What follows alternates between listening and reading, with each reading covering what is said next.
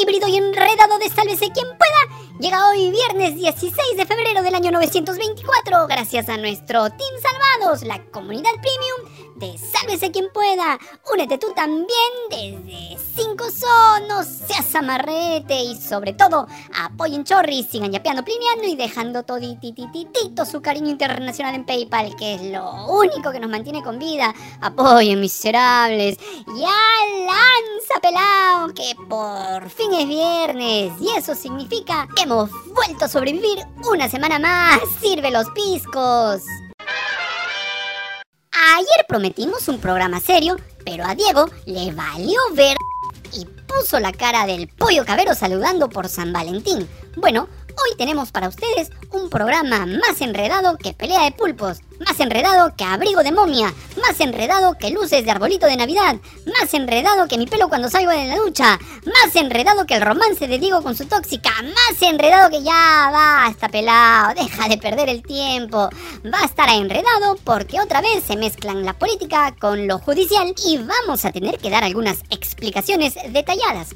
Empecemos por el principio. A través de un mensaje más largo que rabo de paja aprista, la Fiscalía de la Nación anunció el inicio de una investigación contra varios exfuncionarios y figuras públicas, incluidos los exfiscales de la Nación, Patricia Benavides, Pablo Sánchez y Zoraida Ábalos, así como el suspendido fiscal Rafael Vela, la congresista Ruth Luque, el prófugo Vladimir Cerrón, entre otros. Esta acción se deriva de las declaraciones realizadas por Jaime Villanueva, ex asesor de Benavides el 24 y 30 de enero pasados, cuando prendió el ventilador a toda potencia. Las diligencias preliminares dirigidas por el área de enriquecimiento ilícito y denuncias constitucionales se centran en presuntos delitos como tráfico de influencias y cohecho activo específico. La investigación también incluye a otros personajes como el fiscal engreído de Benavides, Marco Guamán, el ex ministro del Interior, Juan Carrasco, el ex asesor de la Popis, Miguel Girao, y el expresidente del Consejo Nacional de la Magistratura, Pablo Talavera. En el programa de Jaime Chincha en Canal N, el fiscal de la Nación interino, Juan Carlos Villena, explicó que se basaron en las declaraciones de Villanueva para tomar esta decisión. Por ejemplo, Patricia Benavides y Pablo Sánchez están investigados por el intercambio de favores entre ambos. Según Villanueva, Sánchez archivaría una denuncia contra una de las hermanitas de la Popis y a cambio esta haría lo mismo en una investigación contra uno de los hijos de Sánchez. Te dije que iba a estar enredado. Coge lápiz y papel, retrocede el video y vuelve a escuchar. Benavides y Sánchez están investigados por el intercambio de favores entre ambos. Según Villanueva, Sánchez archivaría una denuncia contra una de las hermanitas de la Popis y a cambio esta haría lo mismo con una investigación contra uno de los hijos de Sánchez. El caso involucra acusaciones de coordinaciones para archivar investigaciones, influir decisiones judiciales y favorecer a ciertas personas. Luque y Cerrón admiten una reunión donde se habló de excluir a Pedro Castillo de una investigación, pero discrepan en los detalles. Vela ha negado conocer a Cerrón y haber prometido apoyo a Castillo, pero eso no ha impedido que sea investigado. En el caso del ex juez César Talavera, este es investigado por presuntamente intervenir en la destitución del ex fiscal de la Nación, Carlos Ramos Heredia. Villena mencionó que las indagaciones previas continuarán para determinar si hay bases sólidas para una imputación concreta. Ojo, este caso alcanza también a la destitución de la ex fiscal de la Nación, Zoraida Ábalos. El fiscal de la Nación interino reconoció que el Ministerio Público atraviesa una grave crisis, calificándola como lamentable. Aunque las congresistas Patricia Chirinos y Marta Moyano también fueron mencionadas por Villanueva, ellas no están siendo investigadas directamente por la Fiscalía de la Nación porque sus casos ya están bajo la indagación de la fiscal suprema Delia Espinosa, según explicó el fiscal de la Nación. Y como era de esperarse, la jauría de troles, algunos de ellos congresistas, salieron a reclamar indignados que por qué Gustavo Gorriti no está incluido en las investigaciones, porque él junto a los fiscales Vela y Pérez fueron los responsables de la muerte de Alan García, una de las ideas más absurdas y disparatadas para justificar los ataques en contra del periodista. El fiscal de la Nación explicó que en el caso de Gustavo Gorriti este podría ser investigado en caso se compruebe su participación en algún hecho y será a través de las fiscalías correspondientes por no ser un aforado. A lo mucho, a Gorriti lo podrán acusar de reunirse con fiscales, con jueces o asesores como Villanueva, que son fuentes, y eso no es delito en el Perú, por ahora. Por supuesto, el Fujimorismo también mandó a sus mastines, como el congresista Alejandro Aguinaga, quien sacó la chaveta y amenazó al fiscal de la Nación con denunciarlo si no incluía en las investigaciones a Gorriti y a José Domingo Pérez, y que por qué no había echado a los fiscales del caso Lavajato. O sea, si no haces lo que yo quiero y lo que me da la gana, te denunciamos y te votamos a la mala. Todo un matón, el doctor de cabecera del ex dictador. Ayer, la Comisión Permanente del Congreso hizo lo que más sabe hacer, blindar y proteger a los de su misma especie. Nos referimos al caso del ex congresista fujimorista Héctor Becerril, el mismo que le dijo a Vizcarra, cierre el Congreso o le tiemblan las piernas. Y lo cerraron. Grandes momentos de nuestra política circense. Bueno, resulta que el ex congresista Héctor Becerril estuvo involucrado en el caso Los Temerarios del Crimen y ayer la Comisión Permanente de este adefesio de Congreso aprobó el informe final que recomendaba el archivo de la denuncia constitucional en su contra. La denuncia los indicaba como autor de los presuntos delitos de cohecho pasivo impropio y tráfico de influencias agravado. Sin embargo, el informe evaluó que la sospecha inicial de la Fiscalía no podía ser corroborada, por lo que se planteó su archivo. La denuncia contra Becerril había sido presentada por la ex fiscal de la Nación, Zoraida Ábalos, quien le imputó al fujimorista más rabioso haber pedido beneficios económicos al entonces alcalde de Chiclayo, David Cornejo, para facilitar la ejecución de tres obras públicas. Pero como la denuncia la presentó Ábalos, a quien acusan de nunca denunciar nada, los troles parlamentarios le salvaron el pellejo a Becerril. Por supuesto, los fujimoristas y sus aliados votaron por el archivamiento. Y aquí debemos resaltar algo que dijo la abogada con constitucionalista Beatriz Ramírez en su cuenta de Twitter. Una de las cosas que debemos revisar en reformas constitucionales es eliminar los beneficios del fuero. El antejuicio, el Congreso lo ha usado para la impunidad, como obstáculo para la labor del sistema de justicia. Ha perdido su sentido. El caso Becerril es solo una muestra más.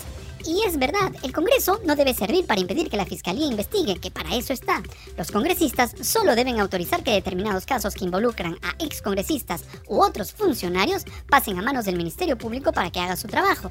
Lo que viene haciendo el Congreso desde hace mucho tiempo es simplemente salvar de la acción de la justicia, o sea, de una investigación, a sus aliados o a quien les conviene. Distinto, por ejemplo, fue el caso del expresidente Martín Vizcarra, para quien la comisión permanente aprobó ayer acusarlo el caso Richard Swing. Ojo, tal como lo señala el periodista Diego Quispe de la República, esta acusación se basa en la denuncia constitucional que presentó en 2021 la entonces fiscal de la Nación, Zoraida Ábalos. Pero claro, esa parte de la historia no la cuentan los troles parlamentarios fujimoristas y sus aliados que acusan a Ábalos de proteger a Vizcarra. Bueno, pero los otorongos también archivaron la denuncia contra la presidenta Dina Boluarte por el caso Club Apurímac, que como todos recordamos era usado para amenazar con destituir a la hoy mandataria cuando era vicepresidenta de Pedro Castillo, como parte del plan para tomar el poder absoluto. Claro, luego vieron que les convenía usar a la tía Carejeve y todos silbaron y miraron al techo y se olvidaron de la denuncia que ayer finalmente fue archivada, porque a la gobernante no se la toca ni con la hoja de una planta carnívora.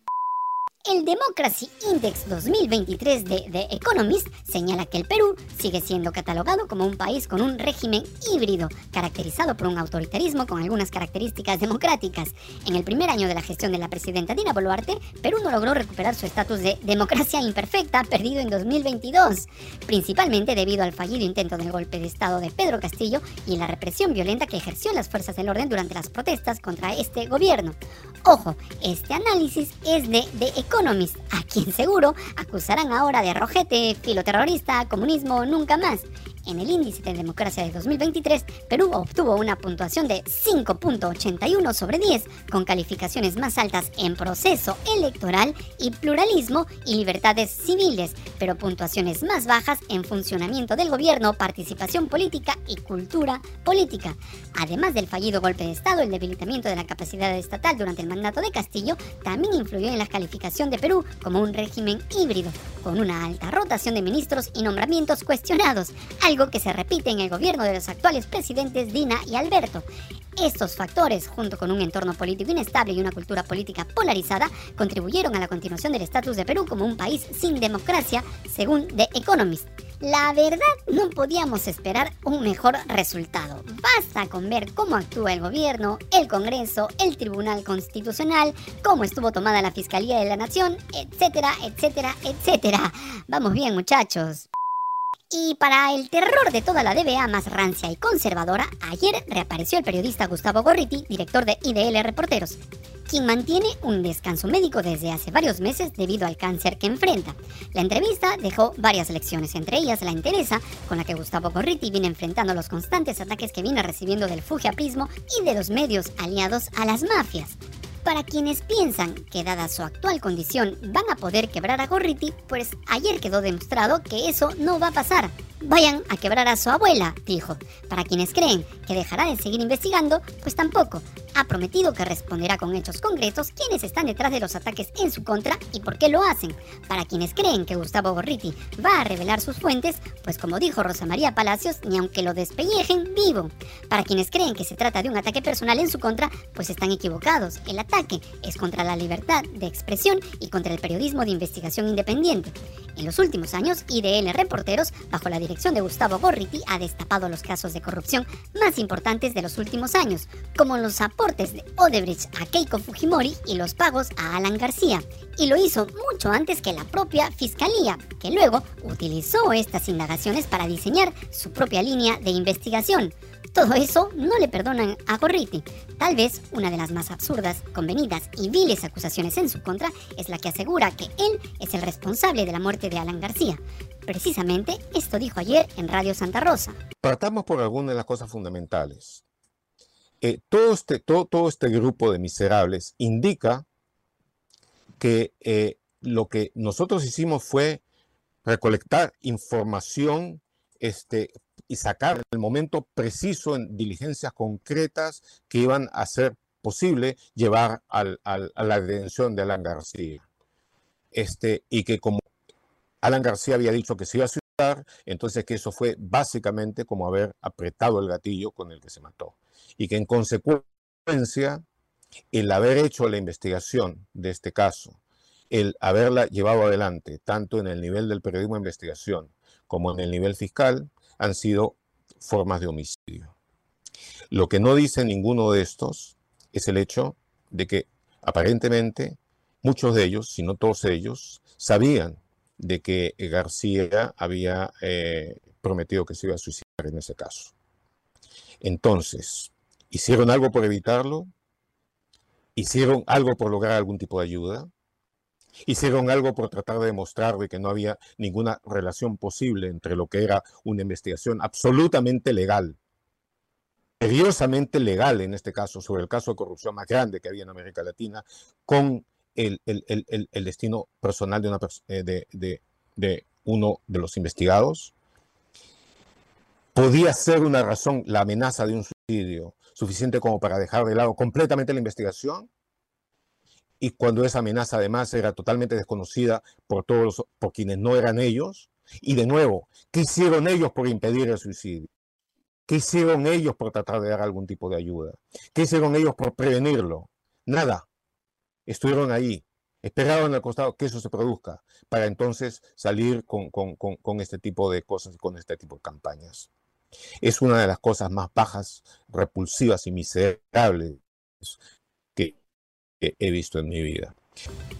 Y finalmente, para quienes creen que Gustavo Gorriti está solo, pues fíjense que no. El periodista ha recibido el apoyo de organizaciones nacionales y extranjeras que defienden el periodismo y la libertad de expresión. Busquen la entrevista en las redes de Radio Santa Rosa. Ojo, una radio que sale en la frecuencia AM, donde Rosa María Palacios tiene un programa desde las 8 de la mañana. Gorriti ha sido noticia por una entrevista en una radio AM. ¿Qué cosas, no? ¡Listo! ¡Nos vamos! Si te gustó este mamarracho de programa que sobrevive gracias a tu rica mermelada, dale like, comparte el video, miserable, suscríbete al canal, tócanos la campanita para hacer compinches y sobre todo, sigue yapeando, plineando y dejando todititito tu cariño internacional en PayPal, que es lo único que nos mantiene con vida. ¡Ya, pelao! Llévate esta basura de programa. Buen fin de semana, miserables.